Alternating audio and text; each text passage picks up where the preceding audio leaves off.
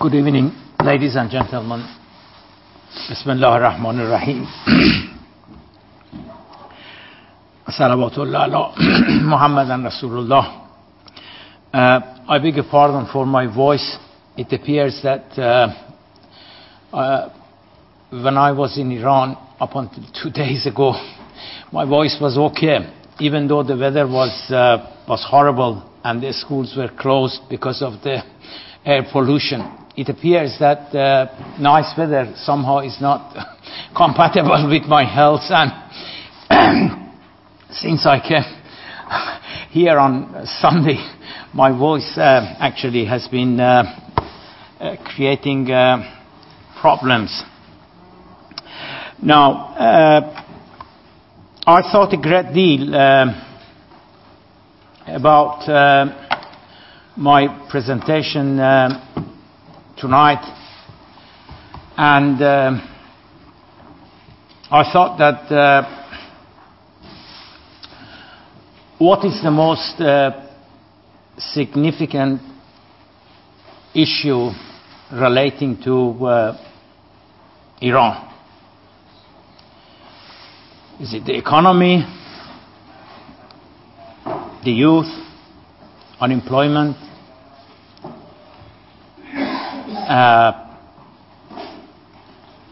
the nuclear uh, deal with the West. What is the most important uh, aspect of uh, Iranian uh, politics and society? Now, I believe that uh, all those are important, of course, economy is important. Iran's relation with uh, the Middle Eastern countries is important. Whether or not uh, the nuclear deal would be uh, carried out despite uh, the US uh, presidential election. Uh, they are all important, but I believe that uh, perhaps the most important issue, in my opinion, is um, the crisis of identity which uh, the new generations of Iranian are going through.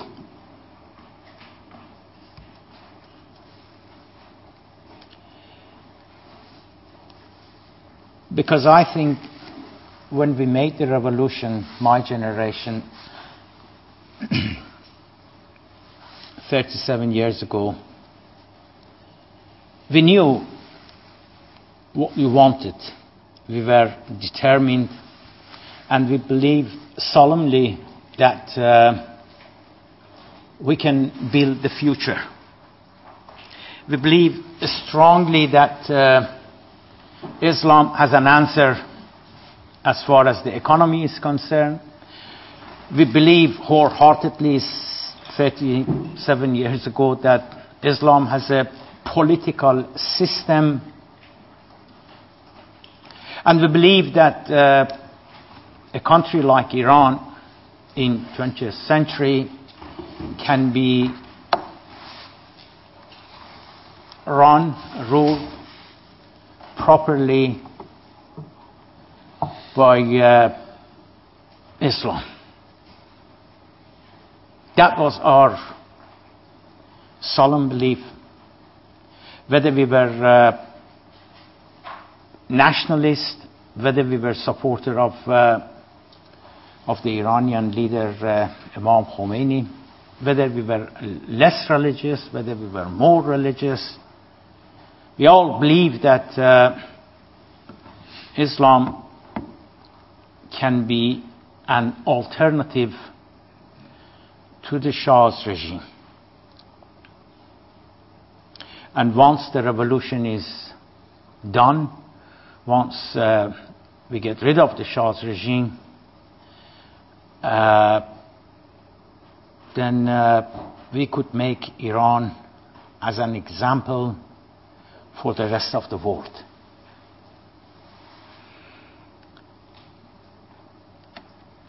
Now, the second and the third generation after the revolution, they somehow are confused because obviously uh, in many ways the system that was established in Iran uh, is not in, in, in, in many aspects is not uh, working properly. I believe uh, the most important uh, issue uh, in Iran is democracy and the future of democracy. There is a saying uh, in Farsi, گذار به دموکراسی passage to, to democracy which, uh, which I think is the core of uh, future political development of Iran. Now, there are, of course, uh, many Iranians who would uh, tend to disagree with me. They would say that you are making the same mistake which you did under the reformist era when Mr. Khatami was elected uh, and uh, the whole reform euphoria erupted. And they blame the reformists that you did not pay any attention to the economy, you concentrated on the political development. So, you're making the same mistake. You're concentrating too much on political development. Now, I see no other alternative but to concentrate on political development.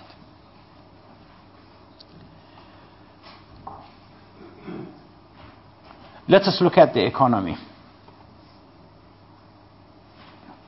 No matter what you do as far as the economy is concerned, you can't really make substantial change substantial reform as far as the economy is concerned. The reason I believe is political. I have been going to various universities during the past three years that President Rouhani has been elected. One of the complaints by my audience, by the students, is that Rouhani has failed to de- deliver as far as the economy is concerned. And they are right. When Rouhani was elected three and a half years ago, we had about 5 million, 6 million unemployed youth. What's the number today? I believe it hasn't gone down. If anything, unemployment has risen during the past three and a half years that Rouhani has been president. So we are ready to blame Rouhani for failing as far as the economy is concerned. But I say, hang on a minute. How much of the country's economy is actually related to the legislative branch of the power in Iran. 10%? 20%? There are vast institution, economic institution in Iran which uh, are more or less out of the government control. They are run, they are governed by various establishments. And those establishments have nothing to do with Rouhani's government. So, how can you reform Iranian economy when neither the Iranian parliament nor the elected part of the Iranian government has any control over these institutions, these foundations. How can you improve? How can you reform the economy? The only way that you can reform the Iranian economy is to make political reform first. In other words, you have to control those foundations and those institutions.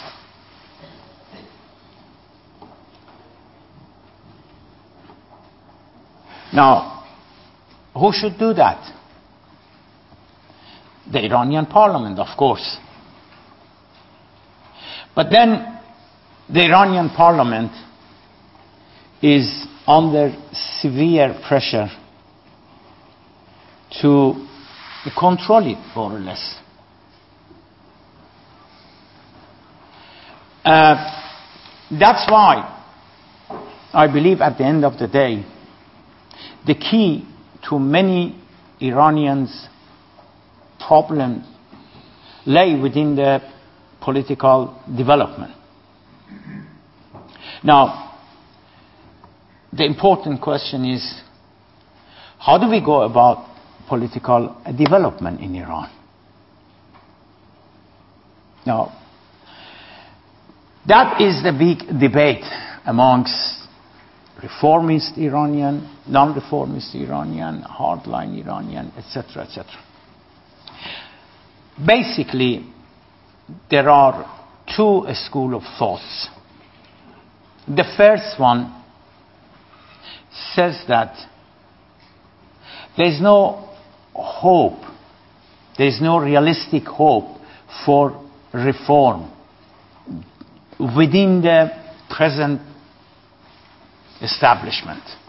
You're wasting your time. There are others like me who say that we have no other option but try to go no matter how slowly, but we have no other alternative. I am a staunch supporter at the end of the day. I am a staunch supporter of the present establishment. Why? Because if, if that doesn't exist, if for, if for any reason, one way or the other, we overthrow it, what will happen? I can tell you what will happen. The situation in Iran would get far worse than what it is today. Let us imagine that uh, we, can, we can quantify the degree of political freedom in Iran. Let us say that we have designed an apparatus and we have measured and we are giving this number to, to uh, political freedom in Iran. We, we, we give it, uh, I don't know, uh, uh from, from 0 to 20, we give it 10, 11, 12, something like that. Now, if the regime, if the Islamic regime falls, it's overthrown, then that 12 would not go to 20. That 12 would go to 2, to 3. It would get worse. It might get any better. But it will definitely get very worse. Therefore, we have no option. We have no other alternative but to carry on with the present situation and try to. Of course, the problem is that the younger generation they do not, many of them do not support this path. They say that, uh, look, Professor Ziba Kalam, we don't want, we are not going to live 100 years, 70 years, 80 years. You're promising us future. When is that future? We want to have it now. What do you have for now? And I said, I have nothing for now. Only, only taking small steps towards political reform. That's the only option. Otherwise, the situation in Iran would get worse from what it is in Iraq, would get worse from what it is in Afghanistan, would get worse from what it is in Syria.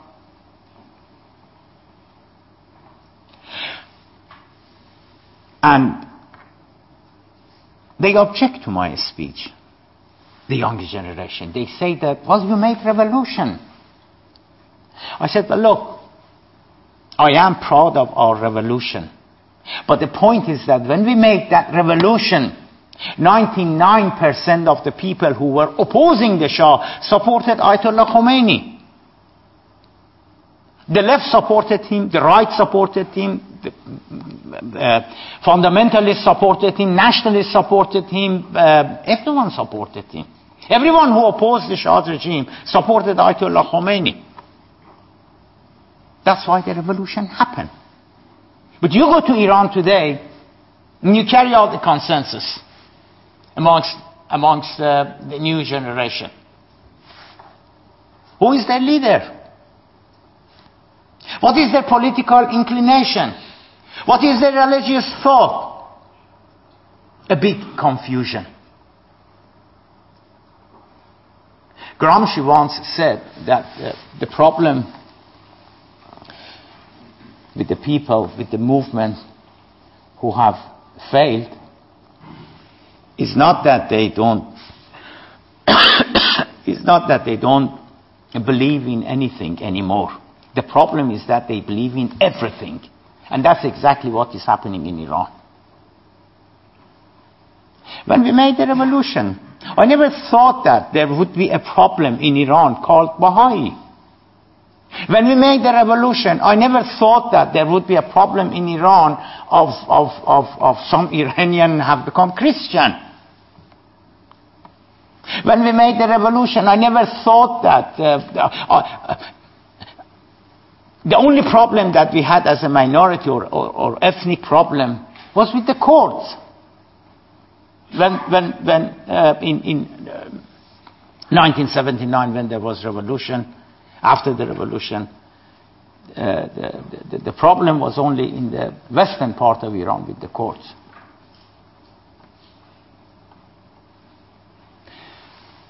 But I went to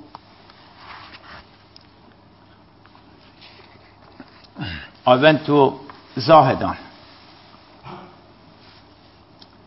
in Sistan and Baluchistan province for the anniversary of the of Mr. Rouhani's uh, victory. And I was very much insistent that I wanted to meet uh, Maulana Abdul Hamid, the Sunni leader in, in Sistan and Balochistan. Of course, my, my host, the, the Governor General of Sistan Balochistan, they were not very happy on my insistence to meet with, with Maulana Abdul Hamid. But I said I wanted to meet him. I respect him and I wanted to meet him.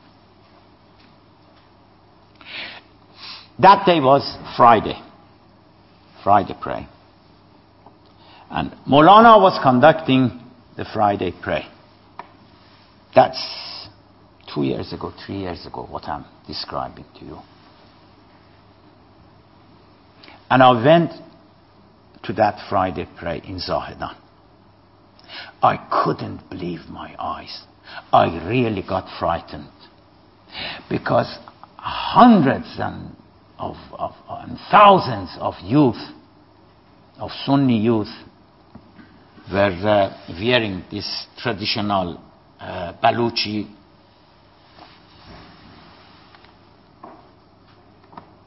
I cannot prove. I cannot prove. But I believe many of them hadn't come for Friday pray. Many of them had come to say that, watch us, we do exist. We are the Sunni people of Iran. That's why I say that if that regime falls, it's not only the Kurds that we have problem with. We have problem with Sunni, we have problem with Arab, we have problem with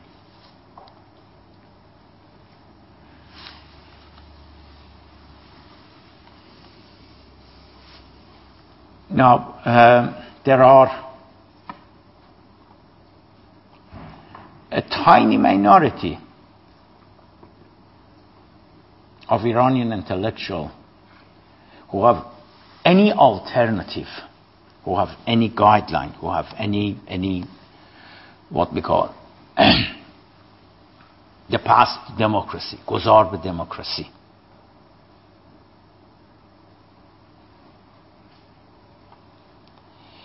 And the reason why I am so hopeful, the reason why I'm so optimistic for the future of my country is that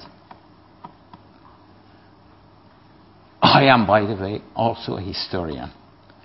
My specialty is modern Iranian history, starting from the constitutional revolution.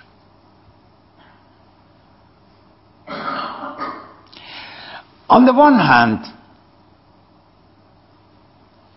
one feels sorry that Iranians have been top of the list of the nations who have carried out a struggle for democracy in Asia. When we made the constitutional revolution 110 years ago, apart from Japan and and, and Russia, democracy, democ- democratic values, parliament, election, constitution, limitation of power of the king was not known as a phenomenon in, in, in, in much of the Asia. And it's amazing that that struggle have been going on for for more than a century. And we are still struggling. But the point is that, the point is that we have made a lot of progress. Their struggle has not been in vain.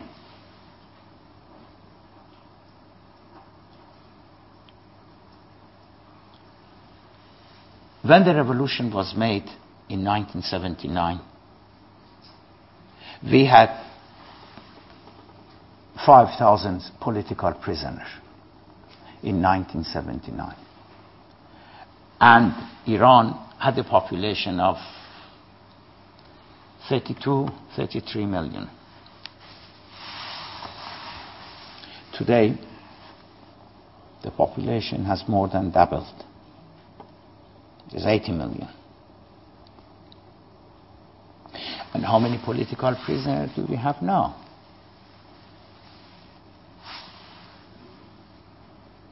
I doubt if it can be reached to more than 100.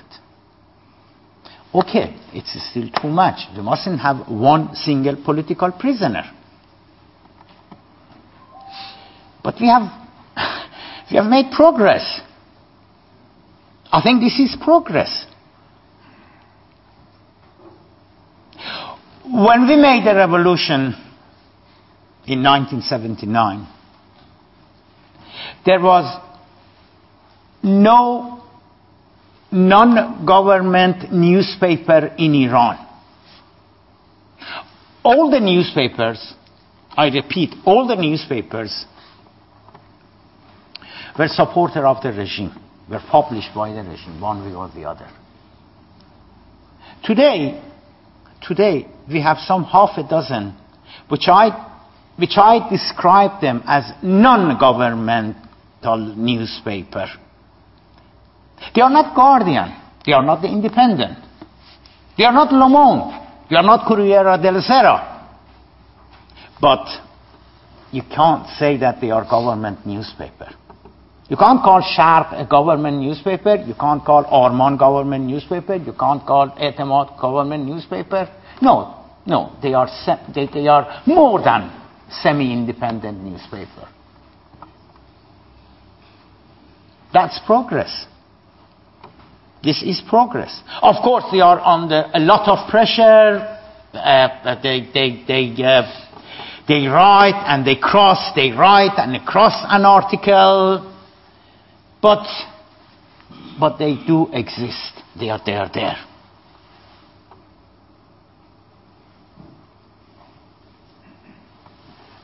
When the revolution happened, we had some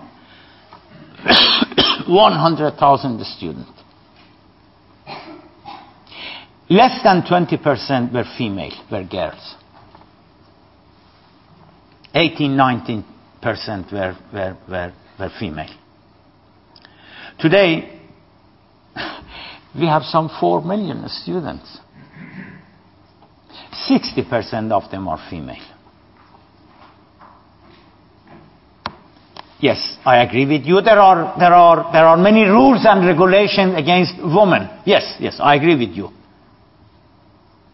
But why I believe in future, because that 60% graduate would find jobs, no matter how hard, no matter how restrict, no matter how much you, you, you control them. Remember, 60% of our university graduates are female. They're bound to find jobs.